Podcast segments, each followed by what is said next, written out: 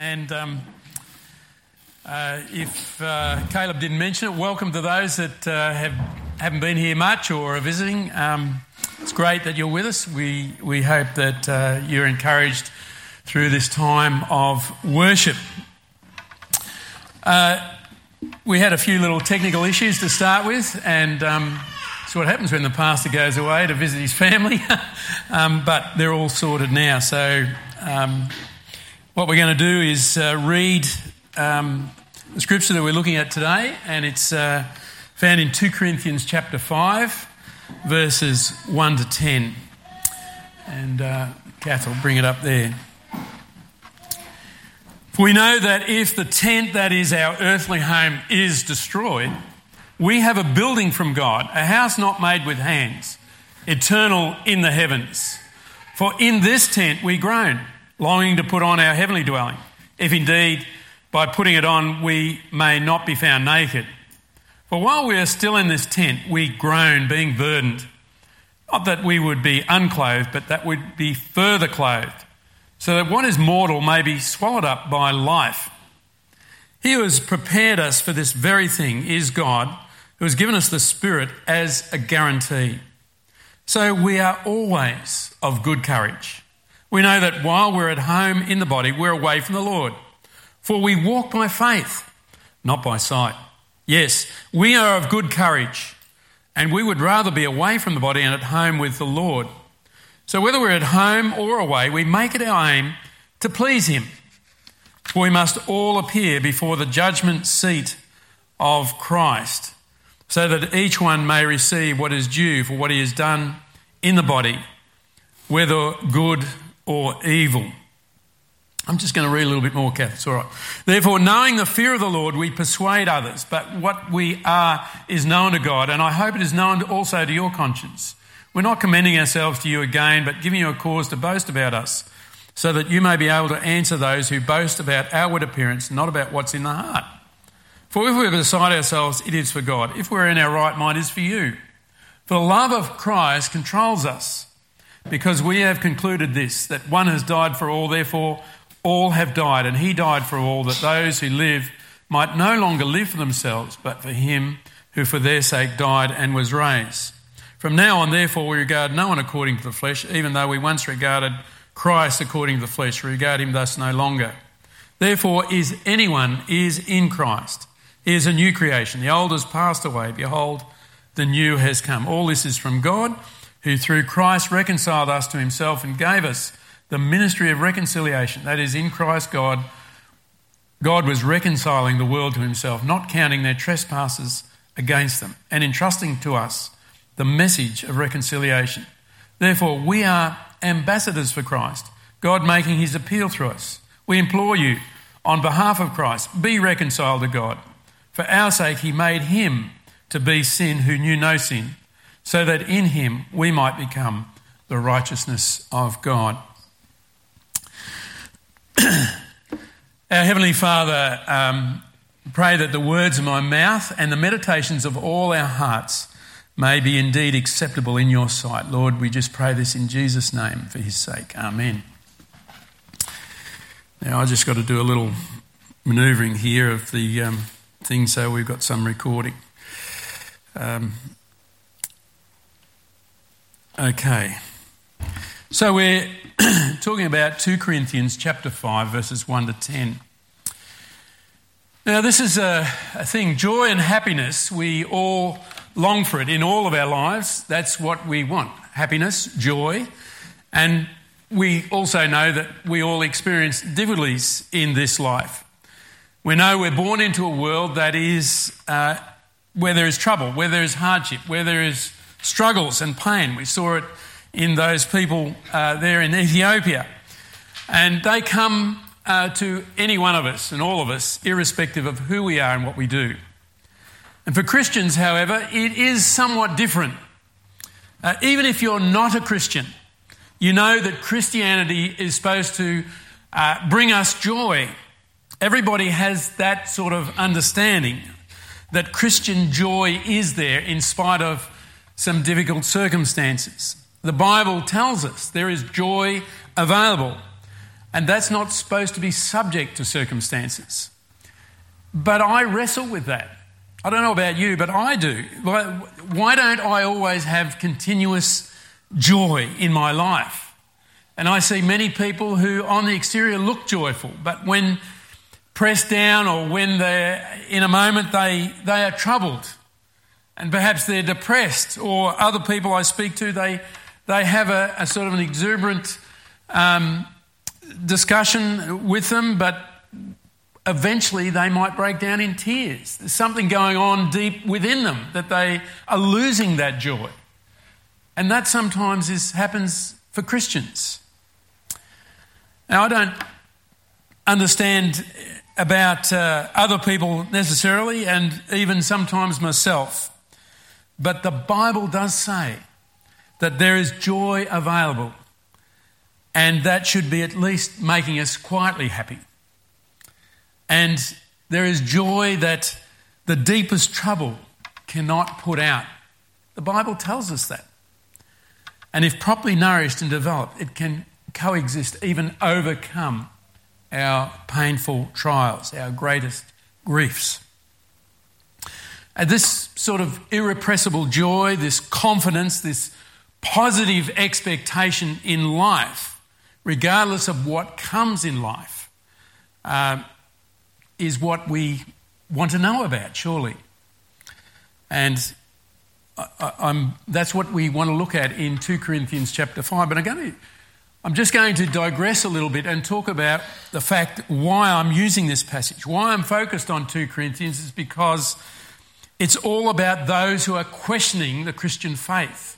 Paul is writing to these believers in Corinth, and uh, under the inspiration of the Spirit, is given to us to help us understand uh, how we can uh, understand what God has done for us. And if you go back uh, some months ago, I preached a couple of sermons. Uh, one was, on, these are on the different aspects of the Christian life. And sometimes, uh, if we're asked, What is it in you? Why are you the way you are? Why are you different from other people? We need to have an answer. We need to explain what the gospel is about.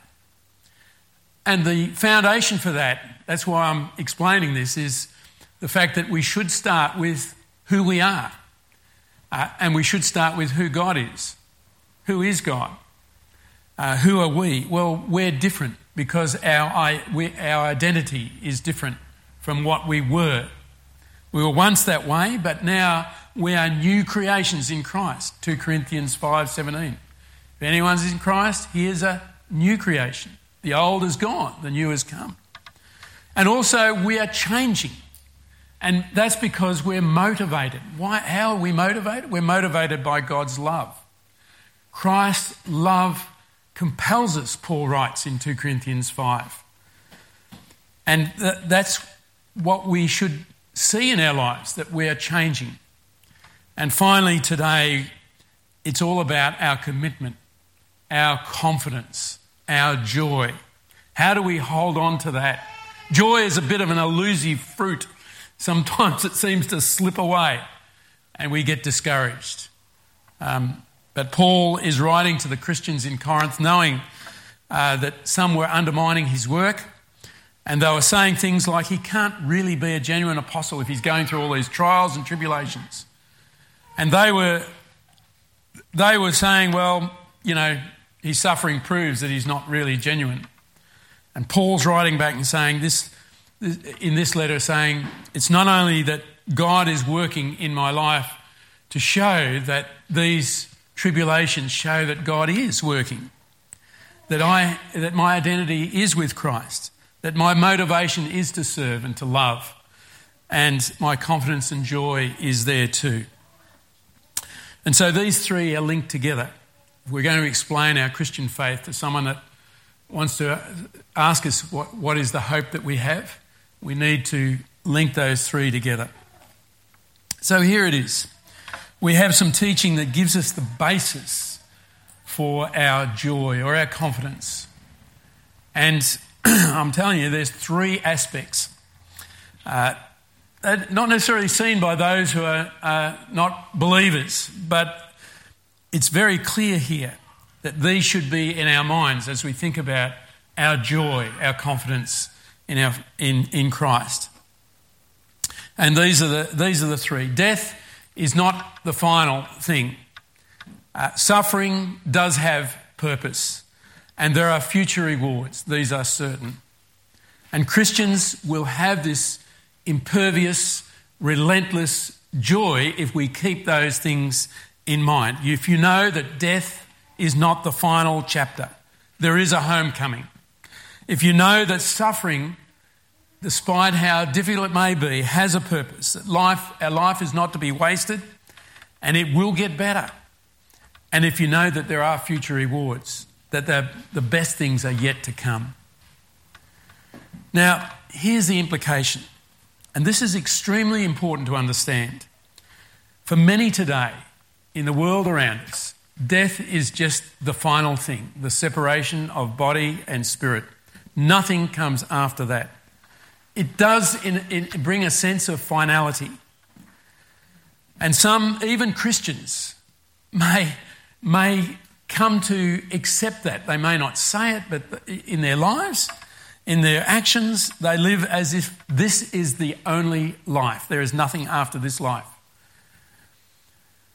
They're not taking God as His word. The Bible says death is a result of sin.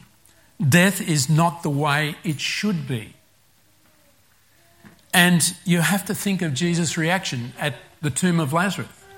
You have to see him weeping there. You have to realize that he's getting, uh, in a way, cross about the fact that Lazarus has died.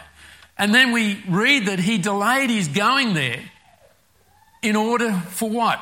To display God's glory, to reveal that God has the power to raise the dead, that this is not the way it should be. The body and soul belong together.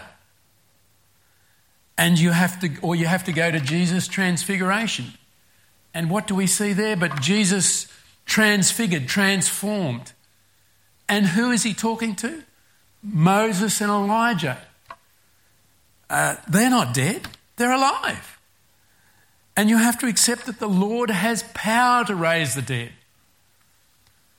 And this power was given to others, such as Paul, who raised that young lad that fell out of the window that we read about in Acts 20, Eutychius. You need to see that as Paul writes, that our desire is, he says, not to be naked. And it's saying we don't, we don't want our bodies to be and their spirits to, um, to be separate, that they're to be together. And it's nothing to do with being physically naked, it's all the analogy that we want to be not only clothed, but fully clothed and complete. And our righteousness will be complete when we are body and spirit together, perfect uh, with Christ. And this, this hope of, of a future home, of, of being giving a complete and perfect body without sin, is even the hope that goes back into the Old Testament. The Old Testament saints, the, the psalmists, and many others are writing it. For example, Daniel, in Daniel chapter 12, uh, this is what it said there. And many of those who sleep in the dust of the earth shall awake. It's talking about the, the, the, the coming of Christ again, and some to everlasting life and some to shame and everlasting contempt. And those who are wise shall shine like the brightness of the sky above, and those who, who turn many to righteous like stars forever and ever. And Paul here is using a tent analogy, um, a, a comparison between the tent that is flimsy and temporary, like our physical bodies, compared to a mansion, if, as it were, a, an established building which is permanent, a habitation he, he describes not made by human hands. Um, that is our new bodies, eternal, everlasting, a dwelling for our spirit uh, that is far superior than our present bodies, which are decaying. And don't we know it? Is your hair falling out? Are your teeth falling out? Are you, you got some aches and pains?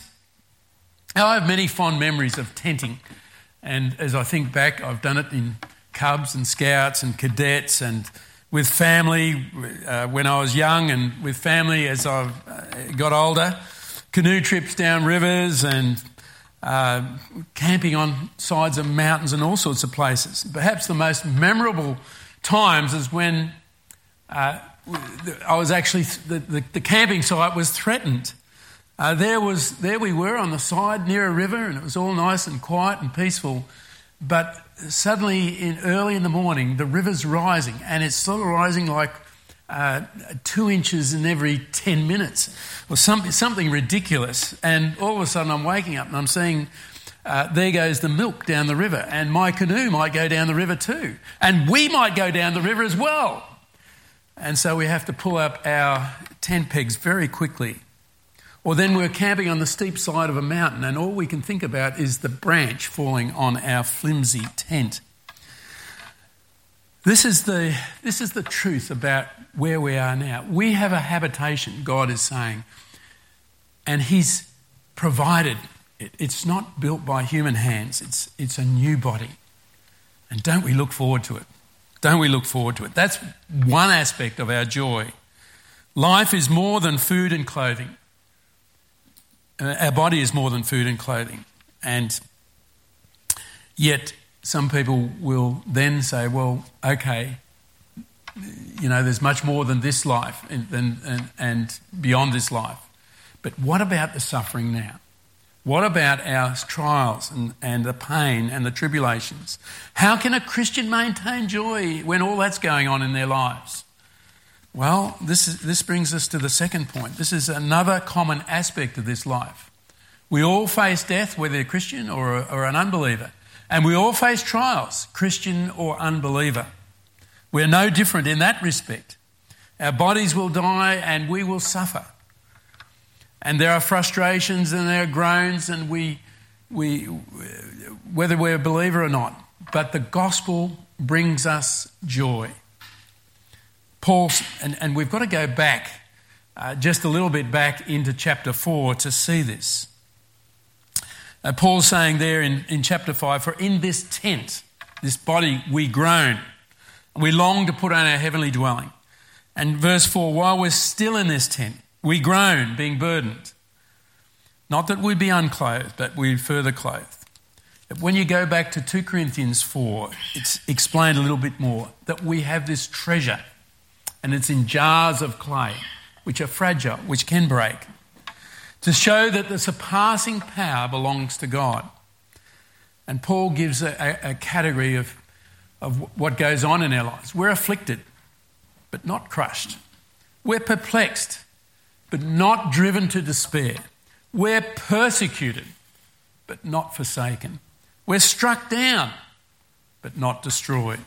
Always carrying around the body of death, the death of Jesus in the body, that the life of Jesus may be manifested in our bodies, knowing that He who raised the Lord will raise us with Jesus. For it is all for your sake, so that grace extends more and more to other people. So we don't lose heart. You see, this is our confidence. We don't lose heart, even though we're perplexed, we're, we're despairing, we're persecuted, we're struck down. We don't lose heart because, because even though our outer self is wasting away, we're being renewed day by day. And Paul gives another analogy here. You know, it's, it's like our, our troubles are like feathers. They just, they just, they're just there and they're very light and seemingly insignificant compared to the, to the tons and tons of weight of God's glory that's reserved for us. Light, momentary, we say no, no. Afflictions, that's what they are compared to what the weight, the eternal weight of glory, uh, and it's beyond all comparison as we look to these things that God has in store for us. So here we are again. The suffering we endure is a reminder that there is much better things in store, but God is actually preparing for us, working in us. And that, yes, we will die, and yes, we will suffer because we don't belong in this decaying world. God has something much better for us. And inwardly, God is renewing us. Light, momentary troubles, afflictions, they're preparing us, they're helping us see that there's something much better for us. And whether it's physical or whether it's mental or whether it's emotional or spiritual traumas, uh, they're all pale into insignificance compared to what God has in store. Perhaps we're being caught up in some health problem. Perhaps there are things that we're going through right now. But we've got to fix our eyes on Jesus. We've got to realize, and this is, this is a, if you like, this is the practical working out of this. We've got to look at Jesus' death, number one. He suffered a humiliating death. Why did he do that? He did it because so that you can endure and go through that suffering. He did it because he can help you, strengthen you to go through it. He didn't have to, but he did. And that's why he's our friend. That's why he is our Saviour. So in this life, we carry around the death we go through the suffering in order that we may more and more rely on His strength and His resources. The promises of God are not about taking away our trials. Just like these persecuted Christians in Syria and Ethiopia and India are saying, don't pray for those things. We know that they come, we know that they're there, but pray that we may have the strength to go through. And Paul, in other places, if you go through this letter, there's about three or four lists of what he's gone through. In chapter 1, he says, The affliction we experienced in Asia uh, made him so utterly burdened beyond our, our strength that we despaired of life itself. He's, it's almost like he's going through some depression himself. Indeed, we felt we received the sentence of death, he says. But that was to make us rely not on ourselves, but on God who raises the dead. In chapter 12, Paul goes on to boast about his suffering, telling these Corinthians, you know, well, if you, you can boast, but so can I. I can boast about all these things. I might not, you might think I'm a bit crazy, but he boasts about the fact that he was taken up into the third heaven. And then he goes on and says, he boasts about this that he had this thorn given to him, this, this um, affliction in the flesh. And three times he prayed, but what did God tell him?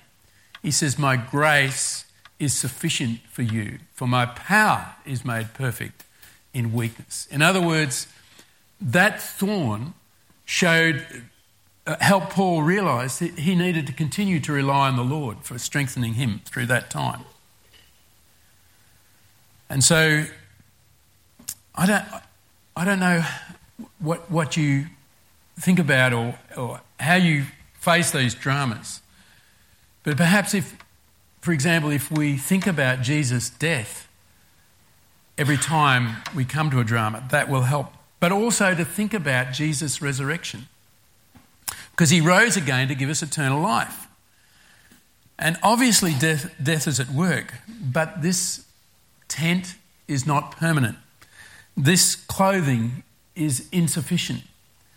And we see God not only working to prepare us with, with a new body, but also working in us to prepare us to receive that new body. And while we experience and see suffering, wasting away, God is working unseen. That's the, that's the challenge, isn't it? That's the challenge. And we might find it hard to fix our eyes on what is unseen, but that's why we need to study our, our, Bibles, read our Bibles. That's why we need to encourage each other. That's why we need to think about these things. And if we, if we just read this passage every day for the next week, would we, would we have a different view of life? Uh, it really comes down to what's in our hearts. What is our greatest affections? And as we examine those desires, what holds our best attention, we may see that perhaps it's not the Lord. And perhaps we need to change our perspective. Some recent discussions with their work colleagues. Uh, the painful challenge of dealing with uh, their parents, elderly people, helping them to adjust to change, to downsize, to move into care, to make allowances for some dementia or some, some sort of things that older people seem to get up to. Um, and, and they even suggested they would spare others uh, of this pain by just ending their lives rather quickly. And it's a challenge, isn't it? When people, uh, as, as people get older, it's, it's so difficult, uh, so demanding. Losing some freedoms, losing mobility, to be caught into a system where you find that they're just focused on money and not looking and not caring about people. But these words in Scripture remind us that our time is short here, that we're all advancing at the same rate, uh, and we're all facing a day when our tent not too glorious tent is, is going to be gone. And we're aching for a better body, a better house. And the reality that this world offers no hope, no permanent dwelling, just frustration and decay. But God has something better for us, and He's preparing it. We might not see it. Uh, and, I, and I think back on my afflictions. I think back on my troubles and through my life. And the ones I've caused or the ones that have come along. And you might like to think about that through. How have you changed? Are you more prepared for eternity this day compared to last year or last week? This is the, this is the corrective in some ways. You know, some people want to see spectacular miracles and workings of the Spirit, but God is saying, I'm working on you day by day, week by week, moment by moment. And this is, this is what we're called to do strengthen our, our faith by having this joy, this resilient joy, fixing our eyes and giving our best attention to what God has in store for us. And then we're talking about uh, the fact that there's death and there's suffering, but we're also talking about the fact that um, this joy uh, we know that our works uh, will be rewarded. Our, our good works, our efforts do count. There are future rewards. Better things are yet to come. And uh, so, whether Paul writes this in verse 9 and 10 so, whether we're at home or away from the Lord, we make it our aim to please Him. For we must all appear before the judgment seat of Christ, so that each one may receive what is due, whether what's been done in the body, whether good or evil. And this is not a fearful thing. Some may think, oh, this is, I'm going to be judged. But this is not a fearful thing for the believer. Uh, we know that those who believe in Christ are saved through the grace of God. It's nothing you do that saves you, it's what Christ has done. Uh, but Paul is writing about here not, not about our salvation. That's assured. Christ has done it. But it's using our time wisely. It's using what God has given us wisely. What, whatever abilities and talents and, and resources we have, we are to be servants in the service of the Master, seeking his well done, good and faithful servant. And whether we're at home in the body, that's living this life uh, and we won't be at the judgment seat just yet, but we should aim, make it our aim to please Him. Or whether we're at home with the Lord, to actually see Him face to face, that is when you die, you'll be with Jesus. What a great reward that is. And this should give us joy. The fact that God will reward us for what we do as we seek to serve Him, as we seek to honour Him. Remember that story about Peter when, uh, you know, uh, he's talking with Jesus and, and Peter said, Oh, we've left our homes and we're following you. And Jesus said, Yes, that's good. And you'll receive this reward. You'll have a hundredfold houses and family and, and possessions in this life. But in the life to come, eternal life. And this is what we have to look forward to eternal life. A thousand years is like a blink, if we can ever imagine a thousand years. Joy comes in knowing that there's much, much more for us. God reveals His love, His life to us. We have this confidence, we have this irrepressible joy. And there are many passages, like I said, you know, if, if, you, if you struggle, perhaps come back and read this passage every day for a week. Or read another parallel passage like it, Romans 8 31 to 39. It says, it says this What shall we say then to these things? If God is for us, who's against us? He didn't spare his own son, but gave him up. How will he not also give us graciously all things? Who shall bring any charge against us? It's God who justifies. Who is to condemn? Christ Jesus, the one who died, more than that, who was raised, who is at the right hand of God, indeed is interceding for us. So even though our hearts may condemn us, writes uh, John, God uh, is greater than our hearts, and He has given us the way to escape that judgment. And as is written, for your sake we've been killed all day long, we are regarded as sheep slaughtered. No, in all these things we're more than conquerors through him who loved us. I'm sure that neither death nor life, now, now, listen to this list angels or rulers or things present or things to come or powers or height or depth or anything else in all of creation can separate us from God's love. Isn't that an amazing verse? So, this is what we're going to sing now. We'll get our musicians up again. When my hope and strength is gone, this is the most important words in this. When my hope and strength is gone, you're the one that calls me on. You are the life, you are the fight that's in my soul. See, it's all what God has done. It's your resurrection power that burns like fire in my heart. When waters rise and your tent's about to be washed away, I lift my eyes up to your throne. We are more than conquerors. And it's because Jesus has overcome this world and this life that we don't need to bow to sin and to shame. That He's the fire that can't be tamed. He's the power in our lives, our Lord, our God, our conqueror. Lord, bless us and encourage us in these in these words of Scripture, these, this encouragement that Paul gives to us this day.